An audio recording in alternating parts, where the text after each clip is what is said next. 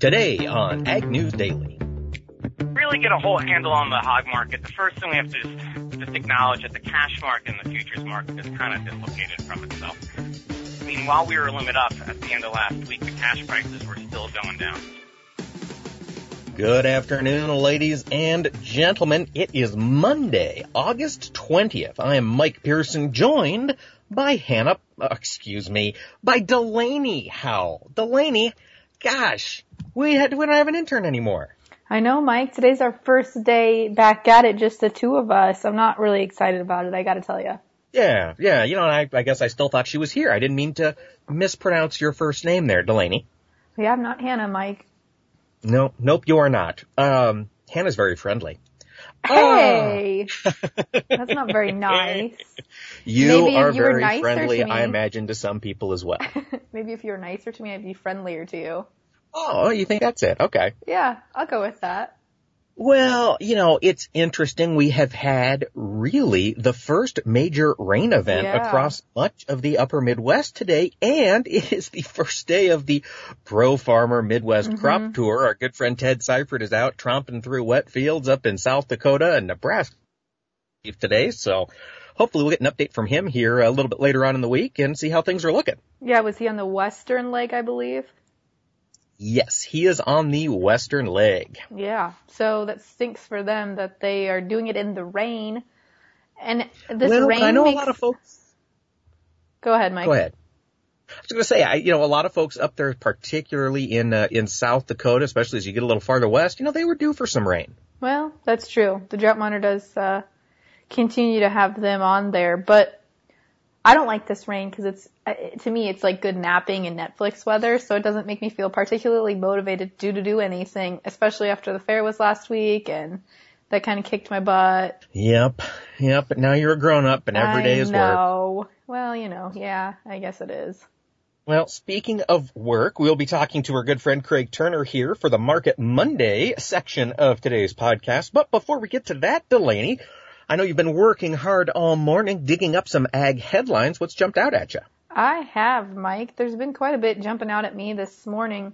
I'm going to start here with some NAFTA and trade talks. So on Friday, we saw some big news come out between the U.S. and Mexico as it regards to the agricultural side of NAFTA.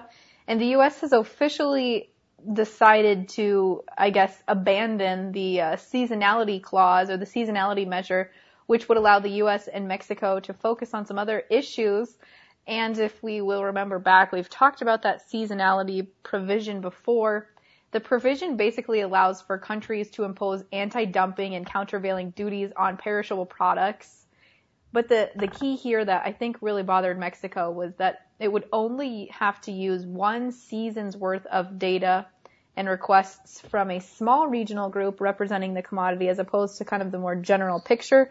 And I think the reason they wanted this seasonality provision in the first place was so that during some of those peak seasons for U.S. production of, let's say, tomatoes or grapes or whatever, Canada and Mexico wouldn't be able to flood the market with their products as well. But it looks like we have abandoned that clause. Interesting. So now, if it were signed today, Mexican goods could come over year round, or Canadian goods. Right. Huh. The other piece of, of NAFTA news that we're paying attention to this week is, of course, they're trying to uh, get that deal done here. December 1st is a really hard deadline, but really as early as the end of August is what I've been reading. However, finally, we are going to see Canada maybe rejoin talks as soon as this week.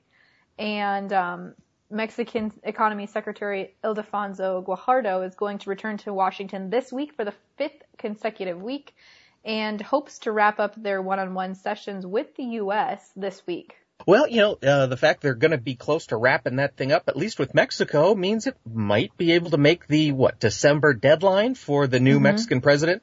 Yeah, right. Hmm. Well, that could be some good news there. It'll certainly be nice to have some positive trade news hit the headlines. I think that would certainly spur some positive movement in commodity prices, Delaney. Absolutely. Well, and we have other trade talks going on this week, Mike. The European officials, some EU, um, the EU Commission President Jean-Claude Juncker will his chief trade advisor, will be in the U.S. today in Washington, D.C. to meet for various trade talks. And then also, of course, this week we've got kind of a lower level trade talk going on between China's Vice Minister of Commerce and our U.S. Undersecretary Treasury of International Affairs. That's going to be happening August 22nd and 23rd. So definitely some stuff that could spark market movement this week, Mike. Yeah, that China one's going to be the one to watch. I think. You know, that's the that's the big dog in the uh, hen house or whatever. Mm-hmm. I'm not good at analogies, uh, but that's you know, if we could make some progress here with these low level meetings, then when President Xi comes to Washington, maybe he and Donald Trump can sit down and just find something to shake hands over mm-hmm. and gosh, that would go a long way to uh, benefiting American farmers. Yes, it definitely would. Well, you know, I am uh, constantly intrigued by Venezuela. Delaney, you know this. Yes, okay. We talked with Patty Laya here a couple months ago about their new cryptocurrency, the Petro.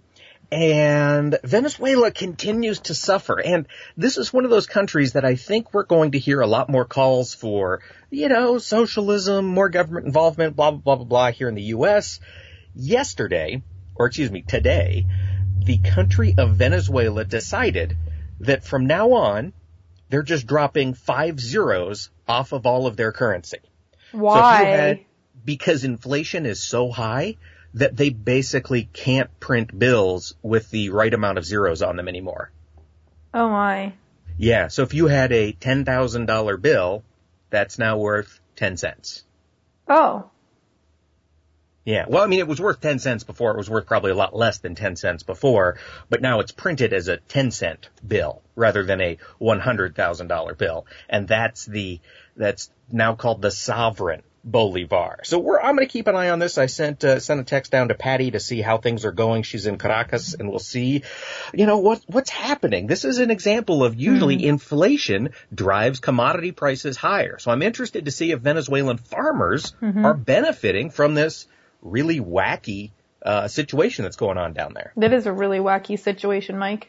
Yeah, yeah, wacky's probably not a great word well, for it. I mean, people are starving. Right. You know, they're fighting with each other for yeah. toilet paper. There's, you know, it's really a catastrophic mm-hmm. humanitarian event. Is probably a better way to put it. Yeah, absolutely. Well, Mike, I don't know if you have seen the new or the latest on the nationwide stay for the WOTUS rule. Which aspect was this, Delaney, that you're talking about? Yeah, so I kind of wanted to talk through this with you because some of the legal jargon con- jargon confuses me, and you might have a better better handle on this one in particular. But uh, the American Farm Bureau Federation and some other agricultural groups are asking a Texas court now to block the enforcement of the Obama era waters of the U.S. rule in the 26 states where the court has not already stayed its implementation. Oh, I hadn't seen that. Yeah, can you walk me through what that means? Possibly. Let me find that article here, Delaney. Well, Delaney, and again, not a lawyer, so lawyers, chime in. Love to hear your thoughts. But the way I understand it is the court that ruled or that passed the injunction against the 24 states that currently don't have WOTUS in place, it only passed an injunction on those 24 states. Basically, it said if you filed suit against it, you're exempt from it for now. Mm-hmm. What the Farm Bureau and, and some of these other ag groups are doing, they're going to Texas and they're trying to get a nationwide exemption. Basically have a federal district court in Texas say, you know what, this doesn't hold up to uh, to constitutional, you know, requirements. We think it'll be overturned. So from now on, no states have to implement it while it goes through the legal process. And basically, what the courts ruled in uh, South Carolina last week is that states have to go back and abide by the Obama era WOTUS rules. Is that right? Yes, that's what the courts ruled last week, is the 2015 WOTUS Act is in place in the 26 states that didn't initially file suit against it. Okay, and then this Farm Bureau group and other groups are asking the Texas court, which is bizarre to me that they went to Texas. Like, why did they pick a Texas court? I'm, and this is just an assumption. I have, I really have no data, but I would assume that they're maybe thinking a Texas court is going to be less likely to uphold an Obama era oh, regulation yeah. than a, you know, California court or someplace else. Okay. Gotcha. That That's makes sense. Just a guess, but that, that would yeah. be my take. You know, if I want to, you know, Texas was never hugely fond of uh, President Obama or the WOTUS Act, so I'm guessing, Right. you know, that was probably some of it. Hmm. Okay. So we'll have to keep an eye on it for sure, Delaney. yeah, we definitely will, Mike. Now, here's something interesting, and I, I, I'll be honest, again, I don't fully understand it. This is heavy science type stuff, but I think it's, it could be fascinating, and I really want to get an expert on to talk about it. Delaney, you are familiar, of course, with the soybean cyst nematode, right? Yes. Vaguely Yes. familiar. The pest that gets in there and Right. it's not great, you know, it's one of those things that comes up in bean acres. Mm-hmm. Well, the University of Illinois has figured out that the soybean cyst nematode is one of two different classes of roundworm that can lose and then regain mobility as a part of their life cycle. So basically, it can be crippled and then learn to walk again, so to speak.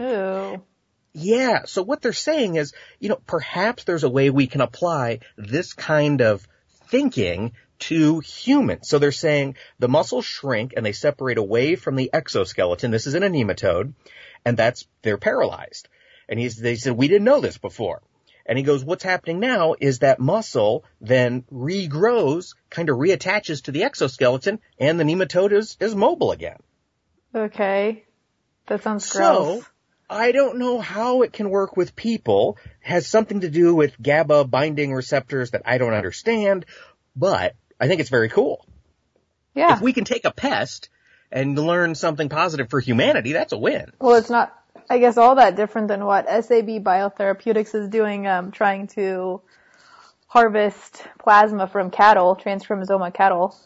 Yeah, yeah, pretty similar. Yeah, interesting. Well, Delaney, do you have any other news before we jump into the markets and our conversation with uh, Craig? I do, and we had kind of almost a limit down day today in the lean hog market, and I don't know if it's because of this, but a third case of the African swine fever has been uh, released or notified, I guess, in China. This newest case is about 350 miles east of the second case, which was reported last Thursday at that slaughter plant in the Henan province. And in this current case that has been announced just yesterday, 615 pigs were reported as infected and 88 have so far died. And uh, that is confirmed to be because of the African swine fever. So we really don't know where the, how these things are getting around in China. It sounds like. No, but it looks like they have a little map in the article I'm reading. It's basically a triangle, the areas that have been affected so far. Hmm, I bet if you do a triangulation and go to the center of that triangle, you'll find a bunch of wild boars. Could be. That's my guess. Okay. Not Yeah. a scientist. No, I know. Definitely not. Well, you mentioned the hog market there, Delaney. What do you say? Should we jump into the markets and see what all's going on? Let's do it, Mike. All right, folks, and our markets are brought to us by our good friends at the Zaner Group. Remember, Ted Seifried out there getting some hands-on yield information on the Pro Farmer Crop Tour. If you want that kind of expertise working for you, give them a call at 312-277-0050 or reach them online at Zaner, Z-A-N-E-R dot com and tell them you heard it on Ag News Daily. Quick look here at the markets. Mixed trade in the grains today. In the corn market, September down one and a quarter cents at 362 and three quarters. December down one and three quarters to close the day at 377 even. Soybeans, September contract unchanged on the day at 881 and a half. The November contract also unchanged. Finished the day at 892 and three quarters. In wheat, the September Chicago wheat contract dropped 18 and a quarter cents. Finished the day at 542 and a quarter. December down 17 to close at 562 and three quarters. Looking over to livestock, as Delaney alluded to, there's a lot of red ink on the screen today in all classes.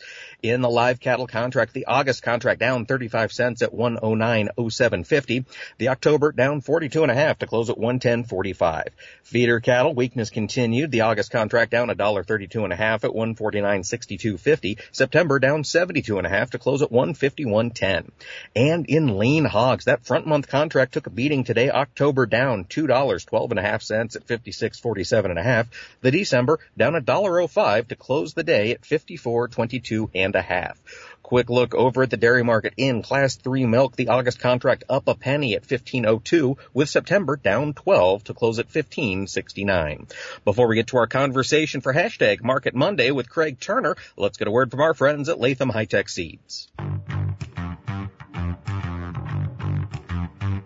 Joining me this week is Phil Long from Latham Hi-Tech Seeds. Phil, harvest is coming up. We're starting to think about winter and of course next spring, and for a lot of folks, that means cover crops. Latham Seeds does sell cover crops. What do growers need to be thinking about this time of year if that's an avenue they're considering? Yeah, definitely, Mike. There's a lot of guys that are that are starting to use cover crops, and I know guys that are seeing even yield benefits from them. Uh, but beyond that, a lot of a lot of the the majority of guys are using a cereal rye. Uh, tends to be the top choice just because of the length of the window that you have to get it in. So hardy is cereal cereal grain that we really have, not to be confused with rye grass. Um, but cereal rye works really well after corn. Before soybeans, the best in terms of weed control and uh, managing moisture and organic matter and so forth. Um, but it's a, an excellent choice to fly on as well. Um, even for those guys in the south it's been staying kind of dry down there, you know, getting it on there before the leaves completely drop and harvest um, will provide a good opportunity for that to take up moisture. It, it germinates fairly easily, so that's the, the good thing. But drilling is also another option that can be done with rye even up into November and still see really good success. Fantastic. Folks, if cover crops is something you're considering this year, give the folks at Latham Seeds a call. They can help you with every aspect of it, and you can reach them at 877-GO-LATHAM or on the website at lathamseeds.com. Well, folks, we're joined by frequent contributor Craig Turner, who's there at Daniels Trading. He's the author of the Turner's Take newsletter and podcast. And Craig, thanks for taking the time to talk to us. Absolutely. Always happy to come on the show. Well, you know, Craig, we gotta jump in here. Last Friday was a little crazy. We're seeing the market sort of try to figure out what in the world is going on. I want to talk corn specifically. Pro Farmer Crop Tour is going on. What's your expectation? Are we going to see big changes from what USDA reported? No, um, you know, the, I think the the expectation is it's gonna, you know, Pro Farmer. I wouldn't be surprised if they came out with you know, the same thing as USDA, 177, 178 uh, on the yield side. When you see, you know, the pictures coming through in the early reports, there's no big surprises out there. I mean, for every, you know, little bit of a problem area, it seems like there's a lot of good corn out there. I think just from talking to farmers over the past couple of weeks, you know, throughout throughout the Midwest, I would think that's pretty much the same. So, um, you know, it's a little early for beans, but I think for the corn market, we're gonna basically, I think we're gonna see you know, the them jive pretty well with what the, the expectations are you know, between USDA and Pro Farmer. Craig, what about when you look at it from a soybean aspect? Same kind of story going on there? Well, the soybeans is a little bit early, and um, a lot of what I've been hearing today, it seems like, has been really been, or at least what I've been noticing on you know the pictures that come through have more been about corn. Mm-hmm. Uh, you know, my one concern with the soybeans is there has been, you know, there seems to be a lot of talk of the Japanese beetle issue, and you kind of got to wonder if there's going to be, is that widespread, or is it sometimes that just what comes across your desk because, uh, you know, it just happens to be the small problem, but it gets retweeted around a lot or stuff like that. So I don't know. Well, I, I'm still the jury is still out with soybeans. It sounds like the I know when you talk to a lot of farmers in central Illinois and as you get into eastern Iowa and there's also parts of Missouri and and Arkansas, you know, they had some real concern about that crop and you know, had been talking about they really do need, you know, moisture and rains. I mean there's there's been some farmers in central Illinois who, you know, are saying their soybean crop is burning up. I haven't I don't think pro I don't think the tour has gotten to those areas yet, so it'll be interesting to see what they say. Well, Craig, you know, and that kind of surprised me today. We did have this huge uh, rain event move across Missouri, parts of Arkansas, parts of Iowa, particularly the southern part, and I believe it even kind of squished into Illinois a little bit, and yet we saw beans unchanged to slightly higher on the day. Yeah, you know, and the thing with the the bean market is, you know, everything's about catalysts in these markets. I think you know, if you made if you made the case that you know we have a 51 yield and the carryout's going to be 700, 800 million, you know, beans would be closer to eight dollars or at least 850, right? But there's all this chalk talk with China, and I think that the market realizes that if a deal gets done sooner rather than later, then maybe we should be at 950. And here we are, kind of like in between, because on the demand side, we can just as easily add about 200 million bushels um, to exports in the next couple of months if the U.S. and China get their their act together. But if they don't, you know, then we're going to be staying at these carrier levels. It's very difficult to price soybeans right now. It's very difficult to, to you know, to really get a gauge on that market. If you're going to basically be saying it should carry out be closer to 800, you know, 700, 800, or should it be closer to 500 and 600? I don't think it has a lot to do with. I don't think the market thinks it's going to have a whole lot to do with what the supply side is going to be, as much as it's going to be the demand side and how important these talks are going to be this fall. Well, Craig, speaking of catalysts and Chinese negotiations, we do have some lower level trade talks going on this week in the U.S. between China and the U.S.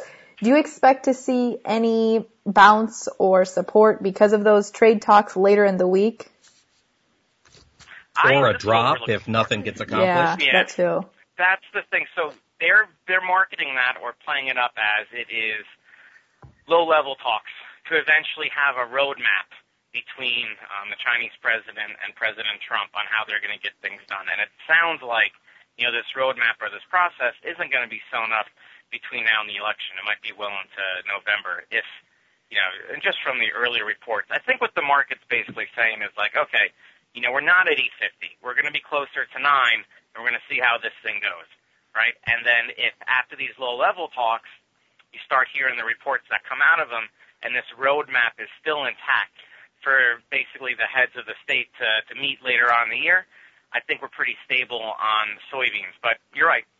If it falls apart and they can't even get get it down, then I'm real concerned about beans because all of a sudden now we really do have to respect this carryout number of 700 million or whatever mm-hmm. it may be, uh, you know, for that crop year, and that just doesn't support nine dollar soybeans. It really on the futures market, it really means closer to 850 or lower. Um, but you know what? If the talks go really well, then I, you know, all of a sudden carryouts in the 500s if we add back all that Chinese demand, and things look a lot better, you know, for soybeans. You know, where you can you can argue another 50 cents the other way. So we'll be looking at it. I think there's more risk to the downside after this meeting in case things don't go as well as the market's hoping. Okay. Greg, I want to take it over here to the wheat pits. We had a pretty down day today. After the strong mm-hmm. weekly export sales numbers that were released last week, what's going on here in the wheat market?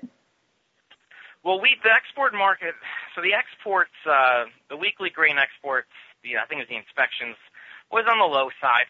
You know, and that really wasn't such a big deal. But what's going on is what's happening with wheat in Russia and the Ukraine on the export market. Um, you know, at the end of last week, we had the we had a big rally when we were kind of testing the old highs again, and that really had to do with reports of you know Russia meeting with traders, meeting with grain houses, and saying, you know, are there going to be curbs on exports this year? Apparently, in Russia, a lot of the the producers, um, you know, for uh, basically livestock there are concerned about input costs and meat prices. Um, there's also concern about if there's a big run on wheat in Russia, what happens if bread prices go higher? And a lot of the, the producers in that country have been asking, hey, can we, you know, if you basically curb exports, that's going to leave enough wheat for us in the country. Um, so the Russia kind of had to address that. They didn't make any announcements about curbing it, but the fact that they're even talking about it got traders jittery, saying like, well, you know, they're not, you know, where there's smoke, there's fire. Maybe something's coming down later on the year. So we had the big rally. Uh, today we saw a lot of, we heard a lot of the cash dealers over in Russia actually trying to sell as much wheat as they could, or actually step up the the sales on the cash market because they're worried about what happens if Russia does have an export ban later on mm. in the hmm. year, right? They'd rather just get rid of the product now at a good price than not be able to. So the wheat market up 17, down 17. You know, we, we're United States wheat down on the port now is probably the, the most competitive on the global export market. It was disappointing to see sales not that strong this morning. What the market's really going to look for then, you know, is next week or the next round of sales reports from the USDA is, you know, are we are we going to be picking up offers? Is there going to be more demand in U.S. wheat? Because the idea is going into the fourth, fourth quarter sometime, where it'll be October or November, Ukraine and, and Russia just aren't going to have the supplies available um, to, to export so much. And there's issues going on in Europe. There's issues going on with production in Australia, and there's even some dryness in Canada. And the idea is, while exports have been disappointing for wheat so far, they're really expected to pick up in Q4 and into Q1 of 2019. So when you get a supply issue like that, the markets can get wild. We've all seen these before with corn and soybeans, where you're we're talking about drought and there's scarcity of a product which may not show up now but could show up later in the year, and it's difficult to price that and find a you know price discovery for that. Yeah, yeah, absolutely. And it's kind of whiplash if you're a producer and or a, a hedger trying to make sense of these markets. And Greg, you mentioned that uh, Russian livestock producers are getting a little worried about their input costs, and I want to jump over to American livestock producers. We had weakness across all the meat classes today. Live cattle, let's start there. Bring us up to speed. What's happening here in the cattle industry? We cannot seem to get too far one way or the other from that 110, 112 mm-hmm. level on the board. Yeah, it, that is interesting. Um, you know, it is it is summer, right? You know, so seasonally there is a seasonal impact on cattle, and um, you know, you you kind of have to watch what's going on in the what's going on in the cash market. Um, the the actual demand for cash cattle and cutouts is fine, but it's nothing. It's not gangbusters, and you know, no one really expects a whole lot of you know price improvement until the fall and winter, which is which is seasonal. Um, I will say this, you know, if we go back and remember what the the cattle on feed numbers were saying earlier in the year, I mean, there was a story like January through June about a, you know how how big the the supplies were going to be from those cattle on feed reports, and we're working through that now. I don't see it anything other than that. It takes time. The life, you know, the the cycles in cattle uh, take time to work through itself in terms of supply. So I know they're low now. I'm a lot more positive in the fall, you know, in the fall and winter when demand comes in. But there, I mean, I just like to call it. I just like to tell everyone that we work with here that those cattle on feed reports were big. Were big in the first half of 2018. We just gotta just gotta respect that and let the the system basically clear itself out. Craig, I want to take it to lean hogs here. We had a limit up day last week, followed by today's nearly limit down day. Is it because of reports of another outbreak with African swine fever? I mean, what's providing some volatility to the hog markets today? Okay, so the, to really get a whole handle on the hog market, the first thing we have to just, just acknowledge that the cash market and the futures market is kind of dislocated from itself.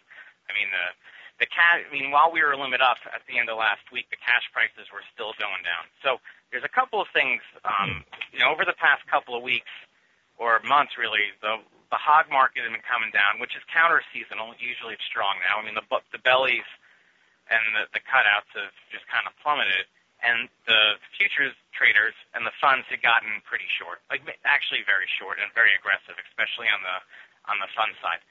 So when we started hearing reports of NAFTA, where Mexico and the United States could really make some headway on NAFTA, and then the swine flu in in China, that re- the combination of those happened pretty close together, considering with the the speculative short um, that had been put on as the market had been coming down. Start, started a lot of short covering. So that's why, like on Friday, cash prices were lower, yet we were limit up in the futures, and that had a lot to do with with the market worrying about like I think the one of the Mexican uh, ministers of agriculture was one of their ministers came out and said they're expecting a deal in NAFTA with the United States this week. That'd be big for the pork market. Absolutely. Um, you know, where and there's, right, it'd be huge. It would be huge, and that's enough to just be like, I'm getting out of my shorts, buy them all back now, right? So. Mm-hmm. So it was just kind of a spring that had been compressed, especially by those fund sellers that then on Friday they're like, ah, you know, this thing looks good, let's just bail out and boing, limit up. So then right, today's yeah, trade. No one would stay long over the weekend, right? Yeah. So. Right. So then today's trade was just maybe getting a little back uh, towards rationality, perhaps. I think it definitely was, and especially like if you look at something like December lean hogs. I mean, in the past two weeks, I mean, less than 10 trading sessions, we've gone from 44 to 54, right? So we're talking a 20% increase in prices in less than two weeks on the board. Um, you know, there's going to be some snapback. I think with trade after one, two, three, four, five, six, seven up days in a row, we're down. We're we're down today, and we're down more in the front months, which makes sense because mm-hmm. that's where demand's going to be the weakest. But going forward, I think you have to, to factor in the seasonal demand um, coming back in some kind of some kind of seasonal demand coming back in, or at least some kind of seasonal limited limiting of of supply. And if as far as China goes, if swine flu is really an issue there, then and the type of because it's that African swine flu that they're talking about, we're going to probably see they're going to have humans can't eat that, you know, eat that pork. That's that's been diseased with that, so they're going to have to get rid of those animals. Um, so I think cash prices are weak. We're kind of coming back to reality of that a little bit, but the futures market is forward thinking, and if the futures market's forward thinking, then you have to take into account NAFTA deals and the potential of China flu. That's why we see this dislocation between the cash market and the futures. Absolutely, Craig. That makes total sense. Thank you so much for giving us your thoughts on today's Market Monday episode. No, you got it. Thank you. I'll come back anytime. All right. Well, you know, it's always good to talk to Craig there. And folks, you can always find him, you know, online at the, the Turner's Take podcast. He's always got some interesting thoughts. And Delaney, you know, it's yeah, it's fascinating. The the breakdown in pricing between futures and cash on the hog side, I, you know, I hadn't even considered that. And, you know, now we got a pretty good explanation of what's going on there. Yeah, kind of a newer perspective, or maybe one we haven't heard from somebody any, in any time to my recollection. Yeah, recently for sure. Mm-hmm. Um, if folks, Delaney, are listening and they want to follow along, get more information, give us their thoughts, maybe shout at us via social media, where should they do that? They can go to our Facebook and Twitter. They can find us on Facebook at Ag News Daily, or they can also check out our new Global Ag Network Facebook page. We're going to be uploading some content there I think we're going to roll out here within the next month or so with the Global Ag Network, so do stay tuned on those social media sites. You can also find us on Twitter at Ag News Daily or at Global Ag Network, or head to our website www.agnewsdaily.com and you can watch any of our old or listen to any of our old episodes there. With that, Mike, should we let the people go? Let's let them go.